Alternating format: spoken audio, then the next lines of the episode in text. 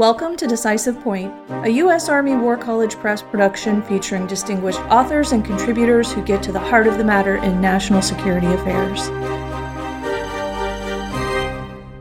Decisive Point welcomes Lieutenant Colonel Danielle Holt, U.S. Army, and Colonel Susan Davis, U.S. Army, authors of Interrupting Bias and Army Talent Management, featured in Parameter's Spring 2022 issue. Holt is a general surgeon assigned as Deputy Chief, Department of Surgery at Walter Reed National Military Medical Center and Uniformed Services University. She's a graduate of the U.S. Army War College and holds a Doctor of Medicine degree from Vanderbilt University School of Medicine. Davis is a physical therapist assigned to the People First Task Force. She's a graduate of the U.S. Army War College and holds a Doctor of Physical Therapy degree from Baylor University. I'm happy you're here, Sue and Danielle. Welcome. Let's talk about your article. In it, you say Army talent management must include development of a more innovative and inclusive culture to meet future threats. There were some significant changes to the system in 2020. Let's start there. What changed?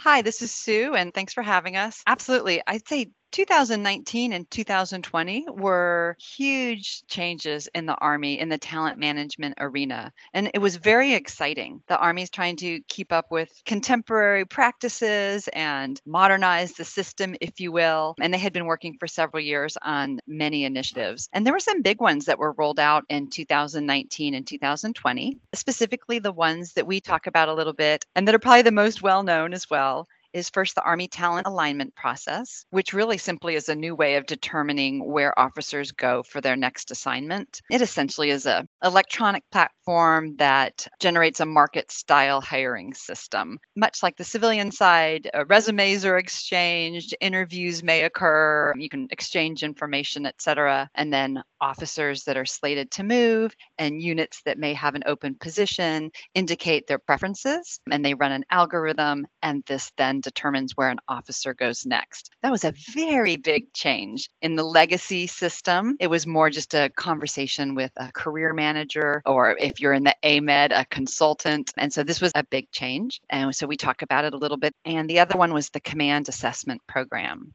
And this was a new initiative to do a very thorough assessment of the candidates who are potentially going to be commanders at the 05 and 06 level. And instead of just reviewing their written record and evaluations and where they had been, they brought them in for four or five days of a battery of assessments and interviews and gathered uh, much more information and data on them. So we talk about these specifically, one, because they're very impactful, they represented really big changes, but also because, like all personnel management processes, whether in the military or civilian, they can be vulnerable to unconscious bias creeping in if it's not mitigated. So, since that was the topic of our paper, unconscious bias, we did take a closer look at those too. You also make the case for diversity, equity, and inclusion as part of this process. Will you please expand on that for our listeners? Sure. Hi, this is Danielle, and I really appreciate this opportunity. Let me start by saying, you know, I'm not an, an, HR professional. I'm actually a general surgeon. And I started this project back in 2020 during Army War College to really get a better standing of the tensions that our country has currently been facing. And so the case for diversity, equity, and inclusion ultimately lies in the Army as a values based organization and that the fact that we work in teams. So our service members come from a variety of backgrounds. Really, as work has sort of moved from this industrial age to the information age where we're competing in this knowledge economy, not only has work changed, but our future threats have really blurred these lines between competition and conflict, and then also between, you know, the physical, informational, you know, and cognitive warfare. And so this means our teams really need to rapidly assess these changing conditions. And kind of a key foundation to that is creating shared understanding. So we have to take a diverse group of people, rapidly understand the situation, and then innovate to be able to meet these threats. On top of that, we are also competing competing for talent. So we have to attract people to an all volunteer force. We have to retain those individuals through their career life cycle. And in addition, we're competing with the private sector. So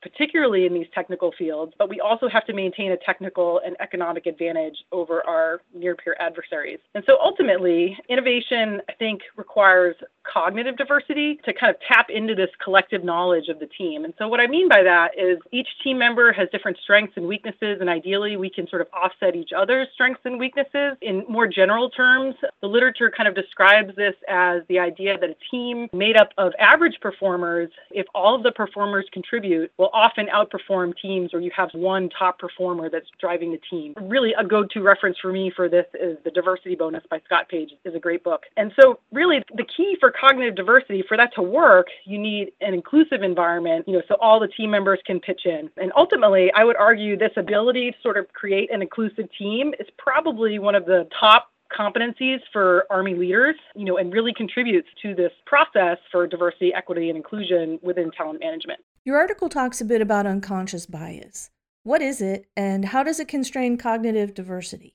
Unconscious bias is it's really the way you automatically feel about something in favor or not in favor. It's your very quick judgment or assessment of something. Sometimes it's shaped by your emotional state or situational cues, but it's the collective experience of your brain. Everything you've been exposed to, the way you were raised, your culture, and your brain shapes your bias. And that, that can have a little bit of a negative connotation. So, just a neutral way to explain it is system one and system two thinking in your brain. System one is shortcuts, or it's when your brain again uses all everything it's been exposed to and comes up with a heuristic. And system two is much more thoughtful, analytical, methodical. And just to be clear, system one is not necessarily bad in many situations. It actually helps us get through the day. So if you go to a restaurant, what should I order? You know, you don't need a decision mm-hmm. matrix. You don't need 20 minutes. It's okay to just go with system one thinking. And it's important to note our brain does these nice shortcuts for us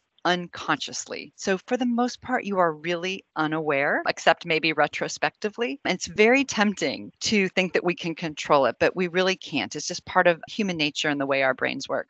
So, with human resource processes or personnel management processes where humans are involved, unconscious bias and that system one thinking is not helpful. And it actually can be quite detrimental, both to candidates being considered for various things, but it can be really detrimental to the organization if they're trying to build a cognitively diverse force. So, bottom line is if you don't embed some processes to counter unconscious bias within personnel processes, then leaders are subject to this bias. The most common one is like an affinity or a familiarity bias. And you're going to favor officers you know, or that look like you, or that you maybe went to the same school with. And then ultimately, along the way, you end up having less cognitive diversity on the teams or in the senior level where you really need it to be able to interpret and analyze and offer solutions quickly to the Army's toughest challenges. Your article also mentions structural models for diversity, equity, and inclusion, including assignment distribution, evaluations, and psychological safety. Can you please give us a synopsis of your recommendations on this? I would think of structural models as really just frameworks for how you approach this very complex, you know, challenging problem of diversity, equity, and inclusion. But I think for me, it really boils down to insider and outsider group dynamics. In this paper, we focus primarily on the practical changes that can be made at the system level and focus on those changes in assignments, command selections, and evaluations, but also really highlighted some of the best practices that have already been implemented during this Army talent management transformation. I really appreciate Brene Brown's perspective perspective on diversity, equity, and inclusion, and say much of the challenge that surrounds this topic really stems from a sense of belonging and belonging to that insider group. You know, in the military, we would call that camaraderie. And I feel like this is really the essence of our organization. Belonging, you know, happens at multiple levels, but really it can be simplified down to the individual or interpersonal level and then at the group or organizational level. And so I would say at the individual level, belonging requires trust trust between your teammates, trust with your leaders. And then at the organizational level, you need to develop the sense of psychological safety. And so those two components at the individual and at the group or organizational level allow us to get back to developing the shared understanding and mutual trust. And these are really the entire foundation for mission command. And this is really what drives our ability to meet our mission and to face our future threats. I think if we can generate a sense of belonging, then you can allow people to fully commit to this greater sense of service for something bigger than themselves. And I think it's ultimately rooted in our Army ethic. And that's what separates us from our adversaries. We have to be careful as we implement this market based approach that we don't encounter some of the same problems that the private sector has had with respect to diversity, equity, and inclusion. But I think ultimately, I'll close out by saying I think if we can create this sense of belonging, we can really foster this greater purpose. I think our doctrine is really some of the best and the most comprehensive guidebooks thought that's out there on leadership. Our ethic is essentially codified in our country's founding documents. And these notions of freedom and liberty and justice, you know, is really what inspires people of all backgrounds to volunteer for our organization, you know, and ultimately self-sacrifice for our country. Thank you again for, you know, allowing us to discuss our paper. It was a pleasure. I'm so glad you could join me.